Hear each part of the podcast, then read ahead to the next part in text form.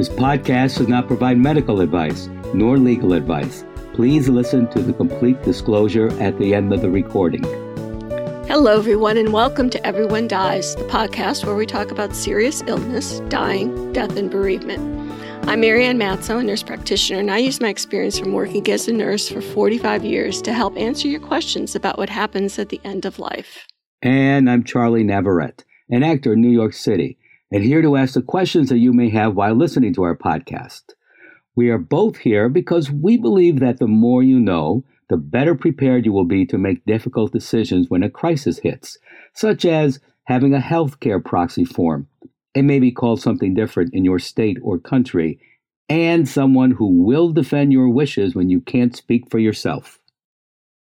Please relax and get yourself something to eat and drink. And thank you for spending the next hour with Charlie and me as we talk about the deadly fungi. Da, da, da rearing its head across the world.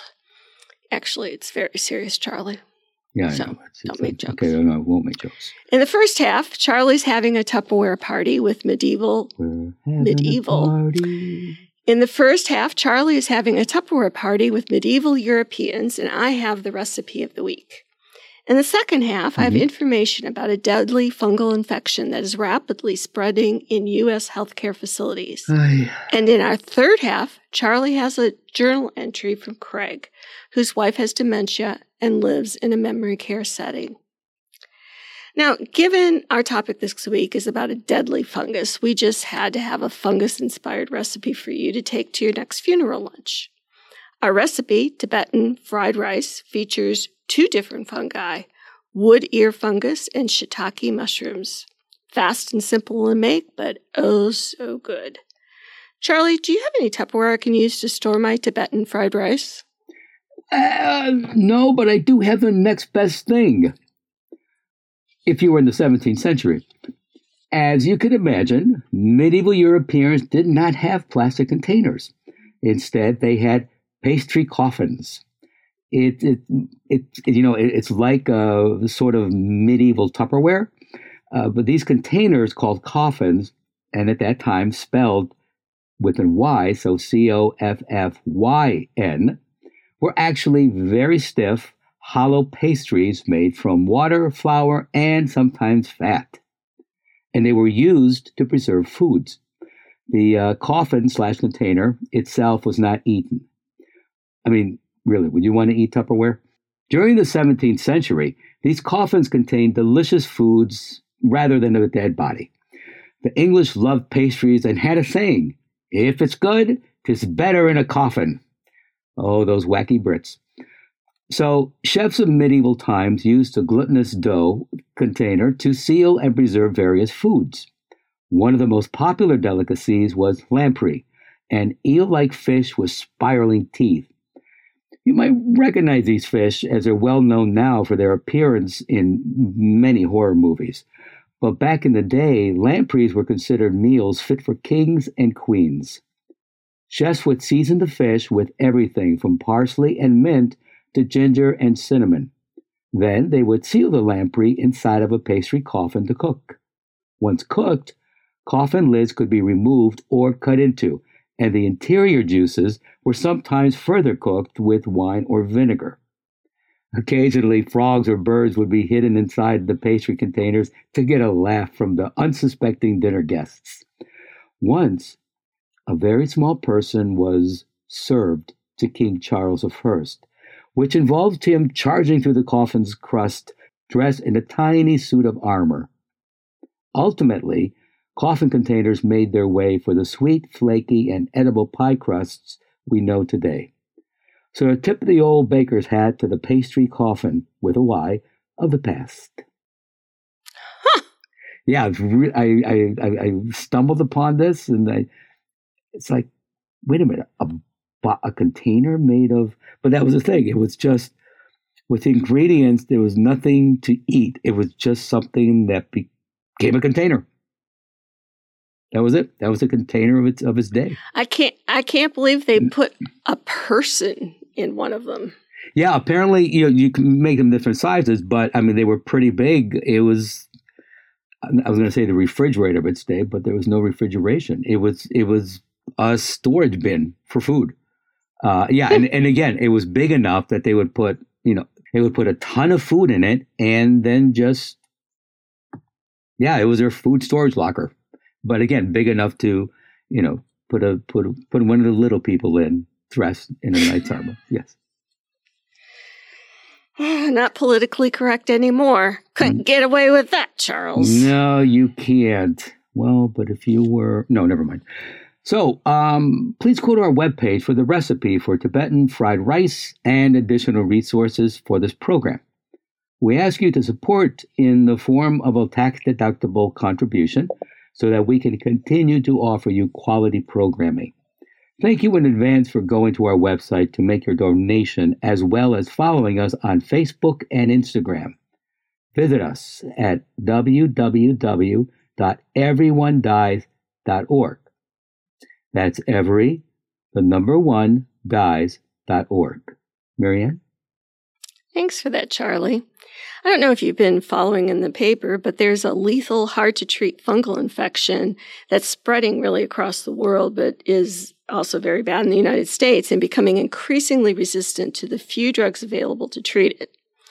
The U.S. Centers for Disease Control and Prevention, otherwise known as the CDC, is tracking the rise of a deadly treatment resistant fungus that causes outbreaks in a growing number of healthcare facilities across the United States.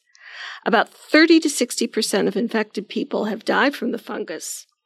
It's identified through testing body fluids, and it has alarmed the CDC because it's more difficult to distinguish from other yeasts and may be dis- misdiagnosed, making it harder to contain. Now, new data compiled by the CDC research team published um, in the Annals of Internal Medicine showed that Candida auris infections have increased dramatically in the United States in recent years. In 2021, national cases reported by healthcare facilities increased by 95%. And from 2019 to 2021, 17, 17 states reported their first case. With infections recorded in a total of 28 states and the District of Columbia, these numbers suggest that the current disinfection and safety measures at healthcare facilities may not be sufficient. Most fungi play a vital but unseen role breaking down plant matter and redistributing nutrients through the soil. Some are good to eat, like yeast, for example, are integral to creating bread, beer, and other foods that have shaped societies and cultures over many centuries. Scientists believe that the fungus is not a threat to healthy people whose immune systems can fight it off, but it poses a danger to medically fragile people, including nursing home patients on ventilators and cancer patients on chemotherapy. Between 30 to 70% of hospitalized people who develop these bloodstream infections are estimated to die. And I can remember having a patient um, who was on chemotherapy, and you know we we tell people don't go digging in the soil, don't don't be doing things like that because there are fungus among us. And um, he did. He did, he went and gardened, got this fungal infection, was in isolation. They the doctors tried for months to treat this man. And he was in isolation for months and just kept losing weight and eventually died. So these are, you know, if you're immunocompromised, these are deadly fungi. Now, if you watch the HBO series The Last of Us, you might be thinking the story is another episode of that show. In that show, a fungus violently, violently infects humans and causes a global pandemic which sends society into a tailspin. If we put aside the gore, of violence, and the downfall of human civilization, uh, the show's premise of a deadly fungal infection that kills people, scientists say that the show highlights legitimate vulnerabilities. In a warmer world, fungal infections in people could increase and spread faster than treatments can be developed. Fungi are mushrooms, yeast, lichen, or sometimes even athlete's foot. They appear like plants, but they don't make their own food. They can gain energy and nutrients by feeding on living hosts, decomposing dead organic matter, or by living harmlessly with other organisms. Now, most fungi don't infect people because they can't withstand our warm body temperatures or immune system. Between 1.5 and 5 million fungi species may exist in the world, but only a few hundred can make people sick, mostly in immunocompromised people who don't have a full strength immune system to fight them off. Johns Hopkins infectious disease re- researcher Arturo Casadevall says that fungi will adapt to warmer climates by developing greater heat tolerance. Some will then be able to grow at human temperatures and cause new fungal diseases that we have not seen before. New fungi are already appearing in unexpected places. One fungus, called Candida auris, which causes serious infections in the bloodstream, simultaneously emerged on different continents. These strains of the fungus are also drug resistant, making them harder to treat. Casadevall Casadevall published a paper comparing the temperature susceptibility of Candida auris with those of its close relatives, suggesting that it could be the first example of a new fungal disease emerging from modern day climate change.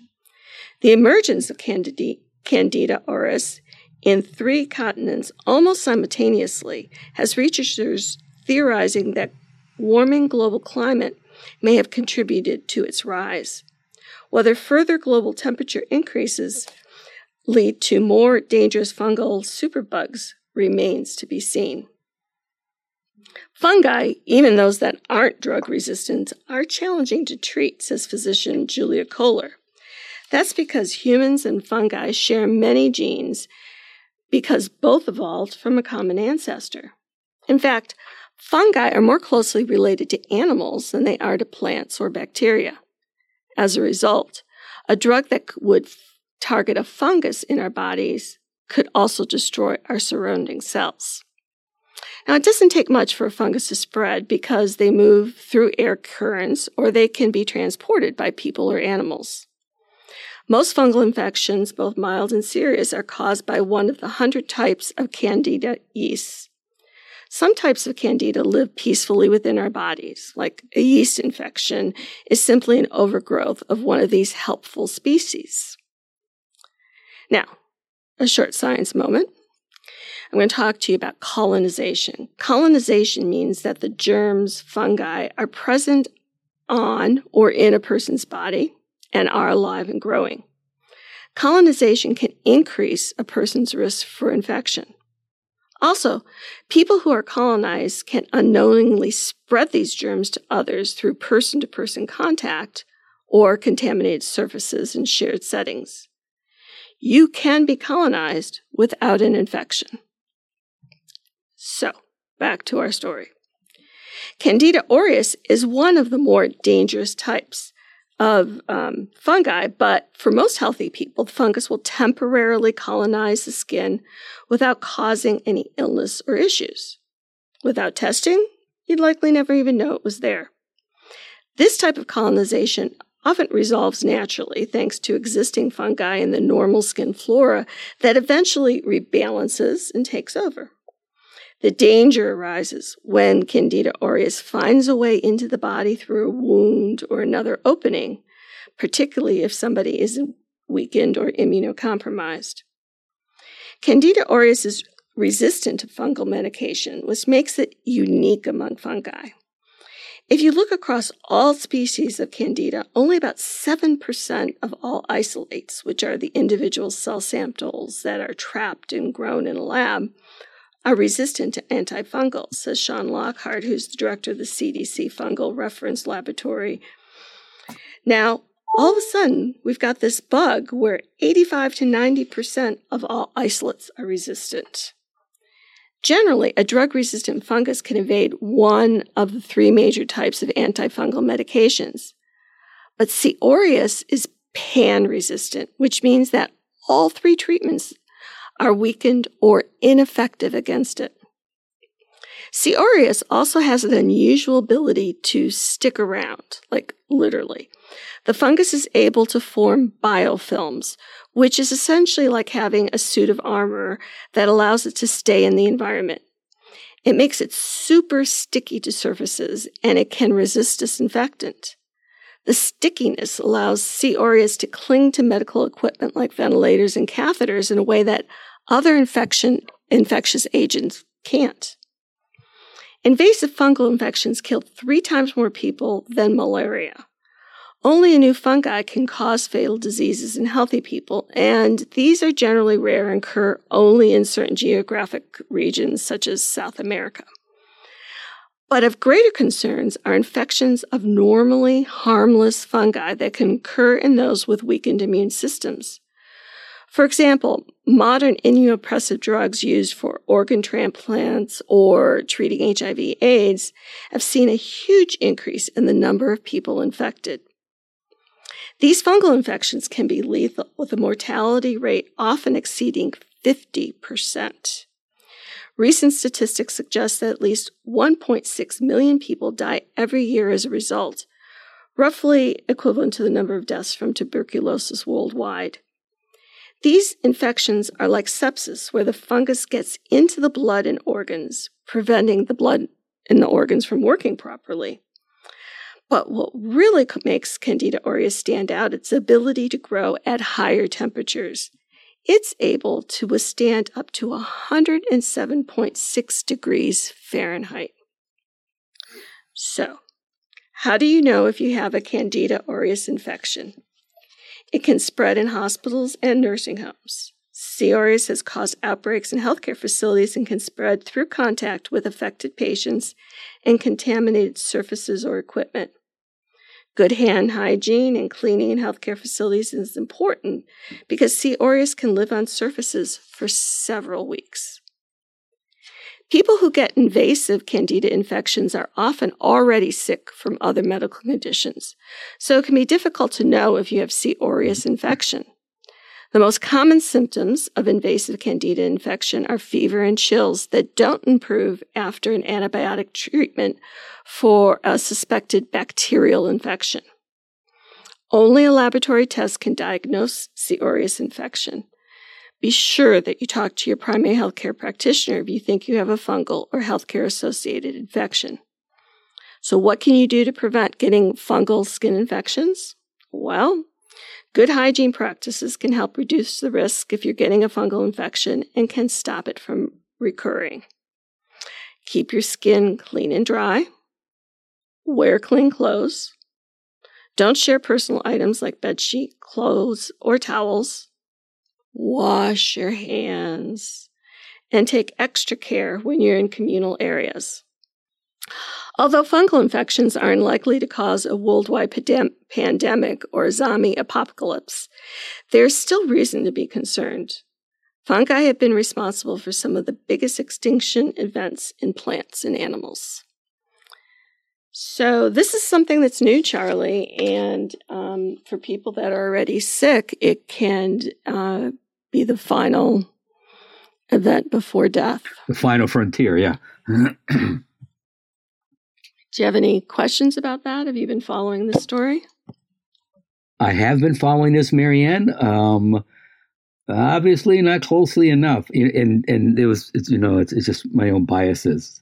I, I kept hearing, oh, nursing home facilities, like, well, it's got nothing to do with me, which is really stupid thinking. Um, See, talk about a Stephen King novel. This is, and and I understand what, what you're saying. It's it's like, you know, uh, you know, more for you know people who are you know autoimmune. But as I kept hearing everything with what you were saying, I just kept thinking, okay, so when is it going to jump just into regular society? And then everything with uh, with the climate changing, and what you were saying about things getting warm, you know, the temperature getting warmer, and that just you know makes this thing stronger i yeah i mean i am i am you know really good about um, washing my hands and i always have like a couple of um, either like little alcohol pads or a little sanitizing bottle with me um, but i've gotten lazy too sometimes um,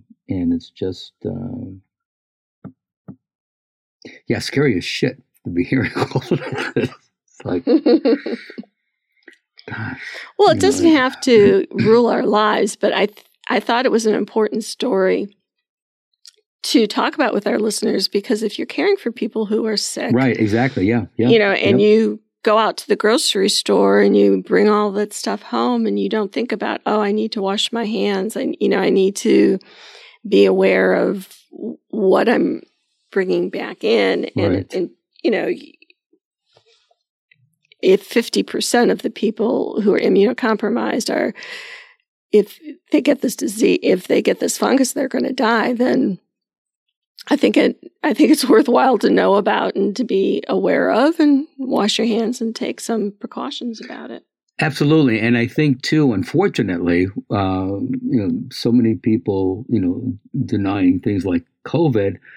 I, am sorry, I I just imagine so many people not even going to bother with this, or just say, "Oh, it's another conspiracy. Oh, it's another this. Oh, this is not going to affect me."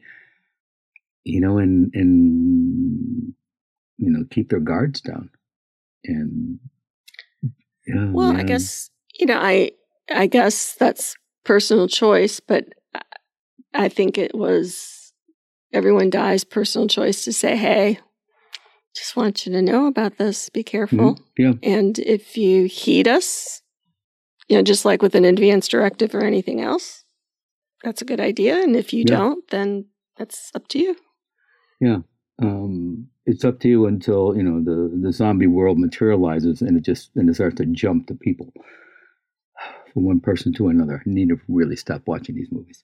Okay, so thank you.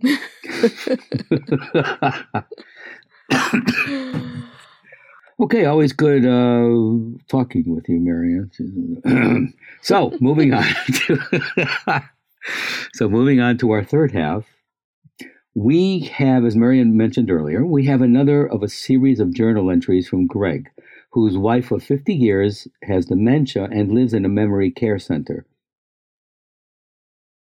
I often enjoy the soft music on the Coffee House channel on Sirius Radio. There is a song by Meg Smith that says, I used to be painfully pessimistic, and now I am cautiously optimistic. The lyrics don't match my life, but that phrase does. As I pondered it, I thought that I needed to add some more stages of my caregiver life. I was blissfully ignorant, completely confused, painfully pessimistic, reverently resigned, and finally, cautiously optimistic. I'm sure you can add some others, but I am blessed to be cautiously optimistic. Not about the final outcome, I mean, there I am reverently resigned. I have graduated to cautiously optimistic about my future when we finish this journey. I will be broken-hearted, I mean, to put it mildly, but I now know, after several months of self-care, that I can live alone and yet be reasonably happy. I have given myself permission to live in harmony with my life journey. That was a huge transition. Mm. Yeah. And how many people really live in harmony with their life journey? You know, there's so many things that are thrown at us, and, you know, we resist and we fight against them. Yeah, yeah. Yeah, that's that's tough to do. People just you know get caught up in their what um, discomfort and their and like and with this gentleman just you know, it's pain and everything with it. Um, and, and, it's hard to look at the bigger picture. Yeah. So, with that, please stay tuned for the continuing saga of Everyone Dies. And thank you for listening. Sand through an hourglass never runs dry. This is Charlie Navarrete. And from the pages of the Guardian newspaper, Karl Marx's grave is just another communist plot. Isn't that great? I love that. It's great. Isn't it nice that we just make ourselves laugh? Yes, Other people are probably rolling mm-hmm. their eyes all around the world, but we just chuckle. And I'm Marianne Matzo, and we'll see you next week. Remember, every day is a gift. This podcast does not provide medical advice. All discussion on this podcast, such as treatments, dosages, outcomes, charts, patient profiles, advice, messages, and any other discussion, are for informational purposes only and are not a substitute for professional medical advice or treatment. Always seek the advice of your primary care practitioner or other qualified health providers with any questions that you may have regarding your health.